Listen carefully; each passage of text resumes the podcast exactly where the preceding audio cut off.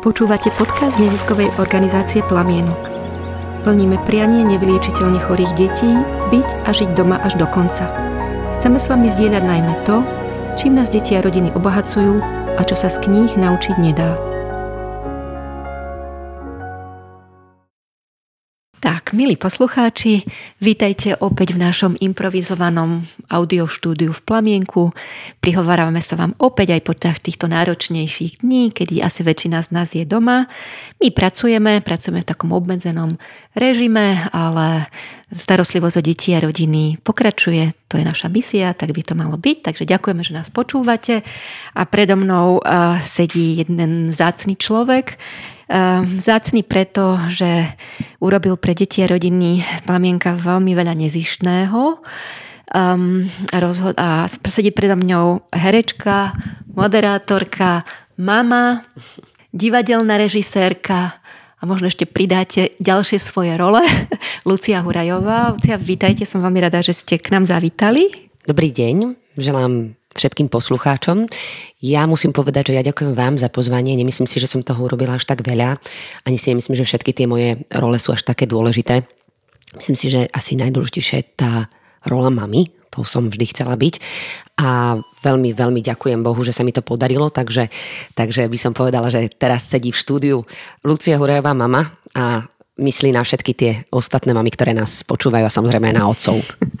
Ďakujem, Lucia. A ja by som o tom kratočko ešte zhrnula. My v tejto chvíli organizujeme kampaň v Plamienku. Má poetický názov Najtešia rola v živote.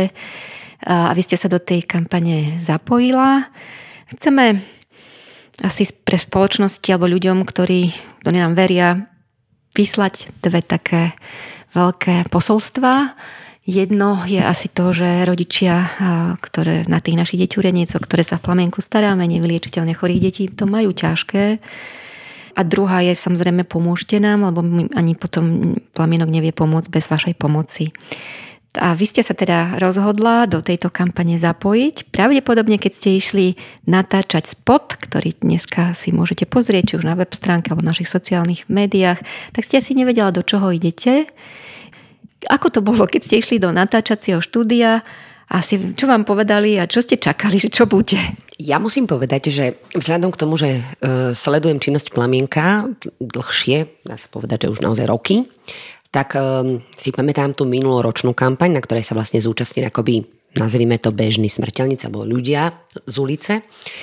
A musím povedať, že mňa tá kampaň ako človeka veľmi zasiahla a stala sa mi naozaj akoby veľmi taká jednoduchá a pritom účinná v zmysle toho, že naozaj tie tváre ľudí sa neuveriteľne zmenili, keď e, zrazu si uvedomili, aká je, aký je ten život krehký a život dieťaťa ešte o to viac, ak je naše.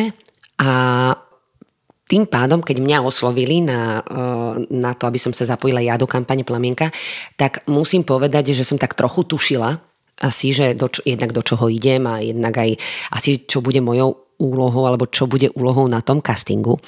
Ale musím povedať, že oni tie emócie asi sú naozaj mm, veľmi silné a to samozrejme sa nedá čudovať, lebo sú to emócie, ktoré má človek pri predstavách. Neviem si predstaviť, že by tie emócie som zažívala na vlastnej koži, ale vždy, keď to hovorím, tak zároveň na tých ľudí, ktorí to zažívajú, myslím a chcela by som, aby vedeli, že to, že by som nechcela to zažívať, to neznamená, že nedokážem s nimi veľmi intenzívne súcitiť. A to je asi najdôležitejšie poslanie, aj moje ako ľudské, lebo ja sa veľa nad týmito vecami zamýšľam, je, že prichádzam k ľuďom vždy s takým pocitom, že chcem s nimi súcitiť. Aj v tom dobrom, pozitívnom, veselom nastavení, ale aj v tom možno smutnom, ťažkom a možno veľakrát naozaj ako až tragickom osude. A to je taká, taký talent, ktorý som možno dostala svojím spôsobom ako od Boha. Naozaj to tak cítim, že veľakrát um, si to dávam ako takú, takú výzvu sama pre seba v, v takých smiešných, jednoduchých situáciách, že prídem do obchodu a vidím zamračenú predavačku za pokladňou a úplne chápem, že po celom dni nemá chuť sa usmiať A ja jednoducho robím všetko preto, aby som ju rozveselila. Nemusela by som to robiť, môžem rovnako sa tváriť nezúčastnenie ako väčšina ľudí predo mnou a za mnou a ani to nevyčítam, tiež majú svoje starosti a nemusia mať tento druh prístupu k životu, ale ja to urobím. A to je taká vec, že vždy, keď potom tú predavačku rozosmejem, tak si hovorím, že som urobila niekoho Máte dobrý pocit. Mm-hmm. A možno to niekto ešte videl na okolí. Prekvapili vás tie emócie? Akoby, keď ste tam, ako ten vaš, vaša reakcia je veľmi emotívna. Ja sa priznám, keď som ich videla, tak, tak uh, pri tej vašej som tak pozastavila sa, najmä preto, že hovoríte, že ste vždy hrali mami. Áno. Um, prekvapilo vás to a potom, keď ako, ako ten ďalší deň šiel, alebo do, vracali ste sa k tomu, alebo už povinnosti bolo veľa, že sa nedalo? Akoby, robilo to s vami niečo aj potom? Ja sa priznam, že som sa k tomu vracala a vracala viac, viac menej dodnes. Som aj veľmi rada, že dnes ešte sa môžeme o tom porozprávať, pretože uh, si myslím, že to je kampaň, ktorá má presah nielen teraz k novembru, k tým 2% daní, alebo ku koncu novembra, kedy by sa to malo zozbierať, ale má presah celkovo ako aj do ďalších dní, kedy sa ďalej dá vyjadriť uh, podpora plamienku ja si nejakým spôsobom to beriem za svoje, to je jedna vec. A čo sa týka tých emócií, ako priznám sa, že nechcem teraz, aby sme sa, aby sme sa rozplakali všetci zase. ja som v tomto strašne taká. Uh, takže skúšam byť uh, viac, uh, snažím sa byť racionálna, ale už si tu, už molím na ušničku. No, takže uh, ide o to, že, že áno, samozrejme, že tie emócie ma prekvapili, ale, ale zároveň ma akoby nikdy neprekvapia emócie, čo sa týka detí. Mm-hmm. A napríklad dnes ráno, keď som sem išla, tak som bola trošku nervózna na svoje vlastné detičky, ktoré milujem, zbožňujem a proste všetko, len teda bolo toho veľa. Moje dievčatá vedia, vedia vycítiť slabý moment uh, a oni sú narodené v znamení škorpiona, takže to je ich najväčšie, zase ich najväčšia danosť, že vycíti takú dokonalú slabinu toho človeka tam pichnúť. A keďže sú dve, tak je to dvojnásobné. A ja som v jednej chvíli ako na nich samozrejme teda kričala, alebo čo som ako tak proste bola taká nervózna, zúrivá matka. A potom som povedala, že idem sem a že čo by dali tí rodičia za to a tak ďalej. A tak ďalej. Mm, keby, mali, keby mali zdravé deti. Takže mm-hmm. to je také, nad tým tak akože uvažujem stále, tým pádom preto hovorím, že tie emócie ma nikdy ako keby až tak neprekvapia, vzhľadom k tomu, že sa snažím žiť v tom takom nastavení životnom, v tom v tej vďačnosti ako keby stále. Mm-hmm. Pretože musím povedať, že ja som sa, bolo relatívne dlhý čas, kým som sa k tomu ma deti dopracovala. Moje deti boli veľmi vytúžené a tým pádom si to tak trochu inak ako keby beriem ako k srdcu, neviem to inak povedať, alebo inak si to váži možno ako, ako pretože mhm. to nebola úplne ľahká cesta. A ďalšia vec, že že naozaj som si nevedela predstaviť, myslím, že to už nestihnem, alebo t- takže budem mať tri deti a zrazu ich mám mm-hmm. a je to také naozaj, že také, také požehnanie pre mňa, že keď sa pozerám do tej postelky, keď všetci spia, tak si hovorím, že, že ďakujem Máte za toto poklady. a všetko ostatné sa vyrieši. Mm-hmm. Ja to teraz trochu odľahčím. Áno. Poďme do vašich hereckých alebo režisérskych alebo divadelných rolí. Ktorá e, z tých rolí bola pre vás najťažšia? Á, najťažšia? Viete, že ani žiadna by som povedala nejak tak zásadne, lebo hm, ja mám prácu v divadle veľmi rada. To je naozaj ako tých reží som neurobila veľa, ale ja som sa potom neskôr prepracovala k producentstvu, to znamená, že som vlastne akoby sa stala producentkou divadelných predstavení, najprv v takých menších nezávislých divadlách a potom neskôr aj sa mi podarilo urobiť jedno relatívne úspešné predstavenie, ktoré hráme dodnes s úspechom Studio L plus S. Volá sa Meno. Samozrejme vieme všetci, že divadlá sú teraz zavreté, takže nehráme, ale v princípe ako ešte stále na repertoári. Verím, že raz budete. Veríme aj, aj my, že, že to nebude trvať do nekonečna. A to, čo som chcela ale povedať je, že asi by som povedala, že žiadna z tých rolí nebola taká ťažká, že by som to prežívala viac ako čokoľvek iné. Vždy je to práca, vždy je to výzva, vždy sa k tomu staviam skôr tak akoby akoby, že sa do toho zažeriem, takzvané, hej, zahryznem a robím na tom, až kým sa to nerozlúskne. Teraz som napríklad z hodokolností poslednú ro, z roli, ktoré som stvárnila v predstavení Pliagia hnusoby, ktoré napísal Jakub Nota, aj režiroval Jakub, môj dobrý priateľ, v Tulavom divadle. Mali sme krásnu premiéru v exteriéri na, na Starej Radnici v rámci Bratislavských divadelných noci a tam som hrala matku dospelých detí. Mm-hmm. A naozaj mi tak ako chvíľku trvalo, lebo však tí všetci moji kolegovia sú viac menej moji rovesníci, čiže zrazu som hrala akoby ja tú staršiu od nich, od tých 20 rokov, alebo minimálne 20.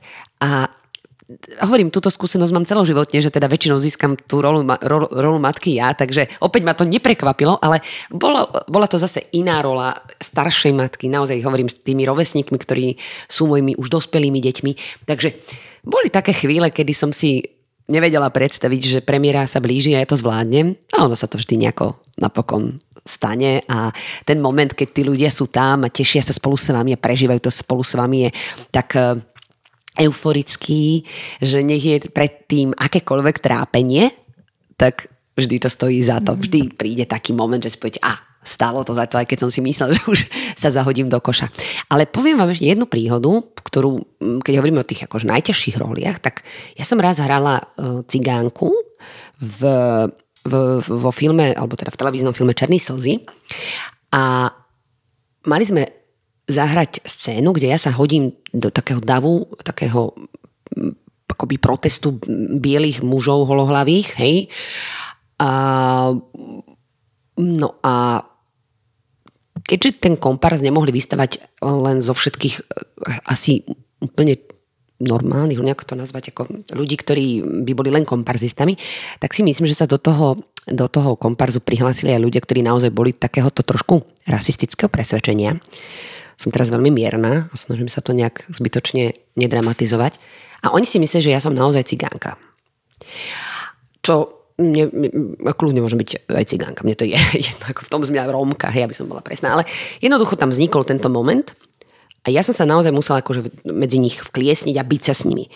A ja som mala také ochranné, uh, uh, také, také ako kaskaderskú takú vestu, aby keby som dostala ránu, tak aby sa mi nič nestalo.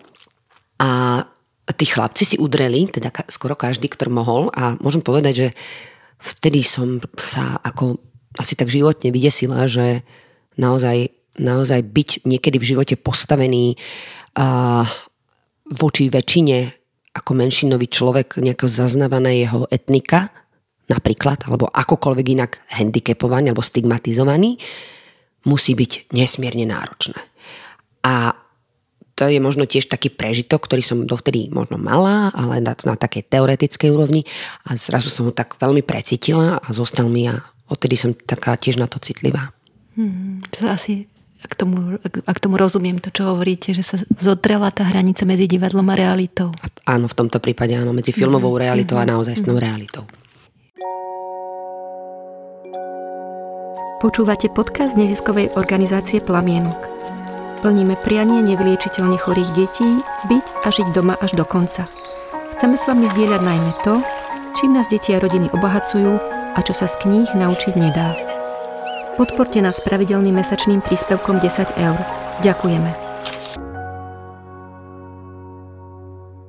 Ja som čítala jednu vašu vetu, Luci, ktorá je mne osobne, ale myslím, že aj v plamienku veľmi, veľmi blízka, pretože Ticho je pre nás terapeutický nástroj. Je to niečo, čo môže byť naplnené rôznym obsahom a podľa toho sa aj vníma. Vy ste raz povedali, že niekedy najlepšou odpoveďou je ticho a vlastne aj v tom spote to tak je.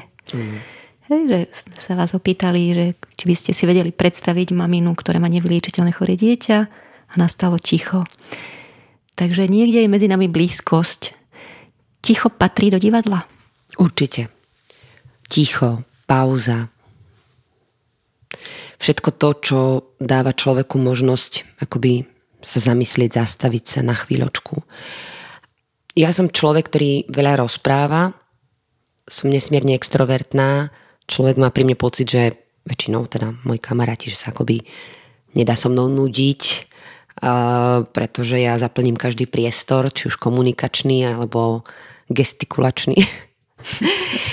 a niekde mi tá rola vyhovuje samozrejme, respektíve je mi daná, je mi prirodzená, takže nehrám ju, je to môj životný bežný e, status, že som naozaj takýto človek, veselý a živý. Ale kto ma pozná veľmi dobre, tak vie, že sú chvíle, kedy ani ja nemám na všetko odpoveď a kedy naozaj to ticho je jediný priestor, kedy človek má šancu si niektoré veci zvážiť, uvedomiť alebo jednoducho si uvedomiť aj to, že žiadnu odpoveď nemá a akceptovať to. Čiže keď sa vrátim do divadla, v istom zmysle prenesenie, tak musím povedať, že ticho je presne ten moment, kedy si ľudia môžu s tými druhými ľuďmi tú spolunáležitosť uvedomiť. A to je veľmi dôležité. Alebo si jednoducho uvedomiť, že na svete nie sú odpovede na všetky otázky. Pre mňa aj vaša reakcia alebo reakcia iných hercov na spote kampaňovom je o tom, čo hovoríte, že, že na toto asi, že predstav, viem si to predstaviť asi ťažko, keďže som v tej situácii nebol, aby nikto, väčšina z nás našťastie nemá, alebo nemala a nebude mať nevyliečiteľne chore deti, niektorí z nás áno. A to súcitenie, to napojenie je v tichu. Určite. Určite. Ja mm, by som povedala, že dokonca vtedy sa aj vzťah dvoch ľudí akoby z môjho pohľadu pretavuje do absolútnej dôvery, keď dokážu byť spolu ticho. Mhm, ďakujem. To bude aj posolstvo spotu a potom možno z toho ticha zase vyvstane niečo praktického, nákup, finančná pomoc, um, darček, mm, ja neviem, upečenie koláčika a také tie možno drobnosti, ktoré znamenajú veľa pre, pre život. Čo by ste, Luci, odkázala rodičom, ktorí majú nevyliečiteľne chore deti, po tom, čo ste s nami zažili, po, po tomto spote, po tom, čo viete vy o živote, čo ste sa naučili od svojich detí. Navyše viem, že pochádzate z lekárskeho prostredia, takže úplne vám asi tento svet nie je vzdialený takých pár slov zo srdca. Ja by som bola v tejto chvíli veľmi ako, ako zásadne pokorná, ne, asi by som neodkazovala nič. Povedala by som, že asi oni mne by mohli odkázať veľa vecí a naučiť ma. Niekde sa dlhé roky zamýšľam nad tým, že prečo sa niektorým ľuďom akoby dejú také veci, ktoré sa im dejú. A vôbec nie som v tomto smere nejaká ezotericky ani, ani nejak tak ako v tomto smere ani tak nemám taký ten kresťanský pocit životný, že teda že to treba nejak iba znášať, to utrpenie, že myslím si, že tam je skôr je tam taký moment, že niekedy si hovorím, že akoby žiaľ niektorým ľuďom je to dané preto, lebo to zvládnu. A je to zároveň aj ich najväčšia sila a ten obdiv môj tam smeruje, ale to sú všetko veci, ktoré, ktoré by som veľmi nerada ako keby nerada verbalizovať preto, pretože si myslím, že sú nesmierne citlivé. Keby som sa ja dostala do takejto situácie, určite by som bola citlivá na, na každé slovo, ktoré by mi neladilo ušiam. A určite by som bola veľmi precitlivená na mnohé vyjadrenia ľudí, ktorí to nezažili. A tam začína končí môj odkaz týmto rodičom. Nezažila som to, nedovolím si nič povedať, ale v hĺbke duše obdivujem ich sílu. Ďakujem. Našťastie viac tých, ktorí to nezažili. Mm, a bez nich, bez vás, ktorí pomáhate by život týchto rodín, detí nebol taký radostný, alebo aspoň nemali by toľko radostných momentov, ktoré môžu zažívať vďaka pomoci. Či už je to plamienok, či už sú to ľudia, susedia, ako vy, širšie okolie, kamaráti, rodina, známi, hej? čiže my sme len kamienok v tej mozaike. Skúsme sa možno ešte prihovoriť k tým, ktorí môžu pomôcť. Čo by ste im povedala? No, ja začnem od mojej osobnej skúsenosti a tá naozaj bola pred x rokmi. Vlastne možno to bolo v čase, kedy som sa veľmi ani charitatívnymi mm, aktivitami neza, nezaoberala. A sama som možno bola ešte relatívne mladá na to, aby som si niektoré veci uvedomovala. A jeden môj dobrý priateľ mi vtedy vlastne povedal, že on posiela peniaze pre plamienok. A ja som sa spýtala, čo to je. Teraz hovoríme približne možno 20 rokov dozadu, hej, ako naozaj dlhú dobu.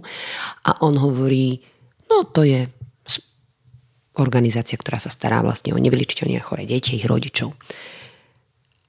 A ja som vtedy ako keby zmrzla, pamätám si na to ako dnes. Som si to vlastne vôbec ani neuvedomila, že jednak také niečo existuje, že existuje niekto, kto sa o tých ľudí musí postarať. O tie detičky sa musí postarať. Že to naozaj je veľmi záslužná činnosť. A odtedy musím povedať, že som akoby zostala o mnoho citlivejšia na všetky uh, tieto výzvy smerom k pomoci. A ja mám takú teóriu, že mám tých organizácií, ktorým pomáham viac, sú zmysluplné všetky. Väčšinu z nich poznám uh, veľmi dobre dlhé roky, prípadne poznám organizátorov alebo poznám majiteľov, alebo teda hej, riaditeľov a ľudí, ktorí za tým stoja. A musím povedať, že nikdy v živote som sa nesklamala v tom, ako tie peniaze boli vynaložené alebo sú to častokrát nejakí moji priatelia, ktorí vydávajú knihy alebo, alebo robia inú prospešnú činnosť. A ja si vždy tú knihu kúpim alebo nejakým spôsobom ich podporím, lebo si myslím, že toto všetko potrebujeme preto, aby táto spoločnosť, naša spoločnosť jednoducho sa správala výspelo a zároveň tolerantne a zároveň bola naozaj, tak ako som povedala, aj v tom, v istom zmysle súcitná pretože tam sa bude zračiť jej veľkosť. Ďakujem veľmi pekne, Lucia, veľmi, veľmi, veľmi pekne. Možno ste mi trošku nahrala, ja by som vám chcela podarovať dneska jednu knižku. My sme ju nedávno vydali. Je to kniha pre tých, ktorí chcú pomáhať. E, umelecká kniha, robili sme ju rok. Mm, málo textu, krásne obrázky a hlavne ticho vo vnútri, do ktorého môžeme vstúpiť a možno tá knižka bude trošku v tom nápomocná, tak e, volá sa Ako pomôcť smutiacemu priateľovi. Dnes všetci smutíme, pretože sú ťažké časy, stratili sme istotu, komfort, čiže smutok sa neviaže len na umrtie, smutok sa viaže na akúkoľvek stratu čoho si, čo je pre nás dôležité a cenné. Takže ja by som vám rada podarovala, zároveň aj takto našim poslucháčom opäť pripomenula, že tá knižka tu je my sme ju vydávame v podstate za náklady, čiže nie je to o, peniazoch v tejto chvíli, je to o ponuke, o, o zdieľaní, o tom, že chceme ľuďom dať to, čo nás nevyliečiteľné chore deti a rodiny naučili. Ja vám veľmi pekne ďakujem, že ste sem dnes prišla. Ďakujem vám za všetky slova, ktoré cítim, že idú z hĺbky duše. Prajem vám, aby tie tri vaše deťurence vás tešili, aby ste mali z nich radosť, aby ste spolu rástli nejak tak, ako by sa učili, um, aby vám dali kus života vo chvíľach, kedy to nebude ľahké a vy zase kus múdrosti a možno takého smerovania, keď to budú potrebovať. A verím, že sa niekedy ešte uvidíme na budúce. Ďakujem veľmi pekne a ja tiež verím, že to je začiatok peknej spolupráce. Dovidenia. Dovidenia.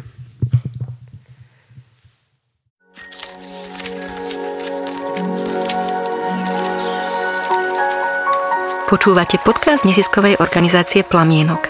Plníme priania nevyliečiteľne chorých detí, byť a žiť doma až do konca.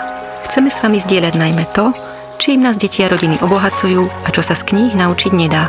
Ak sa vám podcast páči, zdieľajte ho na vašich sociálnych sieťach. Ďakujeme.